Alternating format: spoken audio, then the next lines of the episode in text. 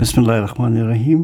السلام علیکم۔ میرا نام عاقل ندیم ہے اور انڈیپینڈنٹ اردو کے لیے میرے اس ہفتے کے کالم کا موضوع ہے، چھٹی نہیں ہے، منہ سے یہ کافر لگی ہوئی۔ اگر آپ نے پچاس سال سے زیادہ بغیر کسی وقفے کے بلا شرکت غیر پورے ملک پر حکمرانی کی ہو، تو عادات اتنی آسانی سے نہیں بدلتی۔ آپ کے قابو میں ملک کے تمام وسائل و ذرائع ہوں۔ آپ جو چاہیں قانون بنائیں، آپ جسے چاہیں صلاحوں کے پیچھے دھکیل دیں یا زندگی سے محروم کر دیں۔ آپ جس کی جائیداد پر قبضہ کرنا چاہیں، آپ کے لیے ممکن ہو۔ اور اربوں ڈالر سالانہ فرنٹ کمپنیوں کے ذریعے کما رہے ہوں۔ یہاں تک کہ آپ کے اپنے ریڈیو ٹیلی ویژن چینلز ہوں۔ اور آپ کا اپنا بنایا ہوا آئین ہو۔ تو ان سب استحقاق کے ختم ہونے یا اس کے خاتمے کا امکان بھی آپ کو بے چین کر سکتا ہے۔ اور آپ اپنے ان لامتنائی مفادات کے دفاع کے لیے کسی بھی حد تک چلے جاتے ہیں۔ اس عظیم طاقت کے چھن جانے کے خوف میں کوئی بھی بڑی غلطی سرزد ہو سکتی ہے۔ اس خوف، بے چینی اور تذبذب کے عالم میں آپ اپنے حریف کے رد عمل چاہے وہ کتنا بھی کمزور ہو، صحیح طور پر جانچ نہیں پاتے۔ یہی سنگین غلطی شاید میانمار میں فوج نے حالیہ بغاوت کے ذریعے کی ہے۔ اپنے سیاسی اور معاشی مفادات کو خطرات میں دیکھ کر اور انہیں بچانے کے لیے میانمار کی فوج نے اس مرتبہ اقتدار پر قبضہ کرنے کے لیے ایک نئی نرالی وجہ تلاش کی۔ پچاس سالوں سے نام نہاد انتخابات جن میں وہ دھاندلیوں کے ذریعے اپنی پسند کے امیدواروں کو کامیاب کرواتے رہے، لیکن اس مرتبہ انہوں نے خود ہی نومبر دو ہزار بیس کے انتخابات میں بے قاعدگیوں کا الزام لگا کر اقتدار پر دوبارہ قبضہ کر دیا ہے۔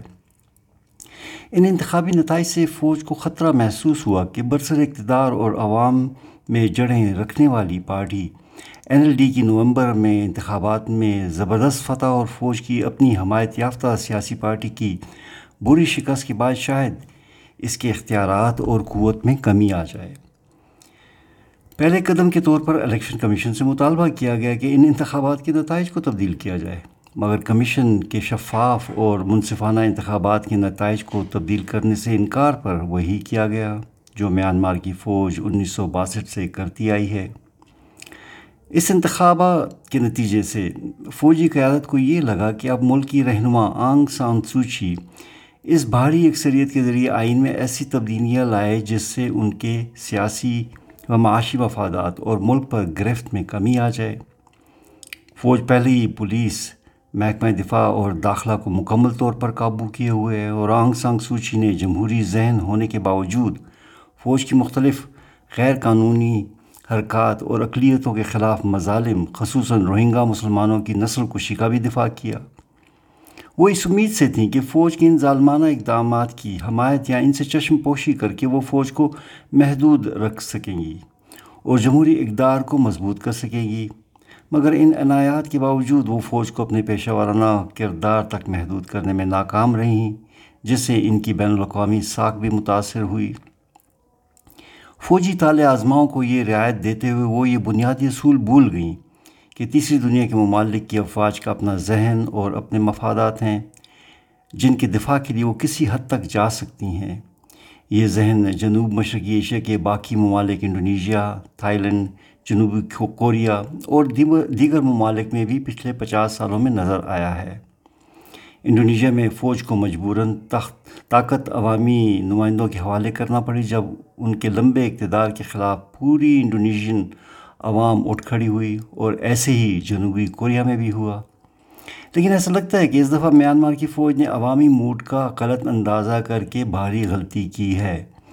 اس بار اسے سخت عوامی مزاحد کا مزاحمت کا سامنا کرنا پڑے گا، جس کے واضح آثار آہستہ آہستہ نظر آنا شروع ہو گئے ہیں۔ بغاوت کے خلاف اپنی نفرت کا اظہار کرنے کے لیے لوگوں نے غیر متشدد مزاحمت کے متنوع طریقے طریقے اختیار کرتے ہوئے گھروں کی کھڑکیوں سے اپنے برتن بجانے شروع کر دیے ہیں۔ اس کے ساتھ ساتھ گاڑیاں چلانے والے ہارن بجا کر اس بغاوت کے خلاف کھلم کھلا اپنے جذبات کا اظہار کر رہے ہیں۔ ساتھ میں وہ سڑکوں پر بھی نکل رہے ہیں۔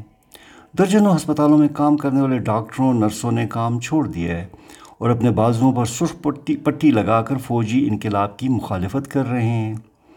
استادوں اور طالب علموں نے بھی احتجاجی مظاہرے شروع کر دیے ہیں اور تین انگلیوں والی سلامی دے رہے ہیں، جو کہ اس خطے کے دیگر ممالک میں مظاہرین آمریت کے خلاف استعارے کے طور پر استعمال کرتے آ رہے ہیں۔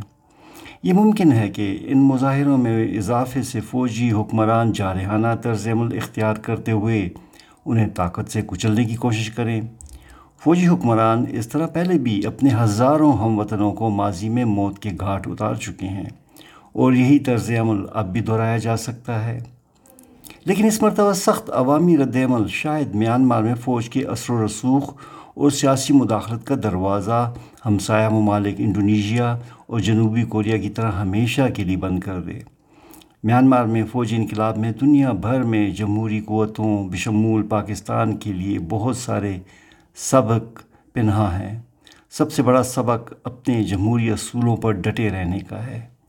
آنگ سانگ سوچی نے فوج کو خوش رکھنے کے لیے اور شاید جمہوریت کو دوام دینے کے لیے روہنگا مسلمانوں کی نسل کشی تک کا دفاع کیا۔ مگر جب فوج کو اپنے مفادات خطرے میں نظر آئے تو انہوں نے بغیر کسی توقف کے ان کی چھٹی کرا دی۔ ترقی پذیر ممالک میں فوجی اشرافیہ کبھی بھی آسانی سے اپنی طاقت میں شراکت پسند نہیں کرتی اور نہ ہی وہ سویلین قیادت کو بالادست کردار دینا چاہتی ہے۔ جمہوریت کا دفاع صرف عوام کر سکتے ہیں اور جہاں عوام جمہوریت کے لیے فوجی حکمرانوں کے خلاف اٹھ کھڑے ہوئے ہیں، وہاں اب جمہوریت کو فروغ مل رہا ہے۔ جس کی واضح مثال انڈونیشیا اور جنوبی کوریا ہیں۔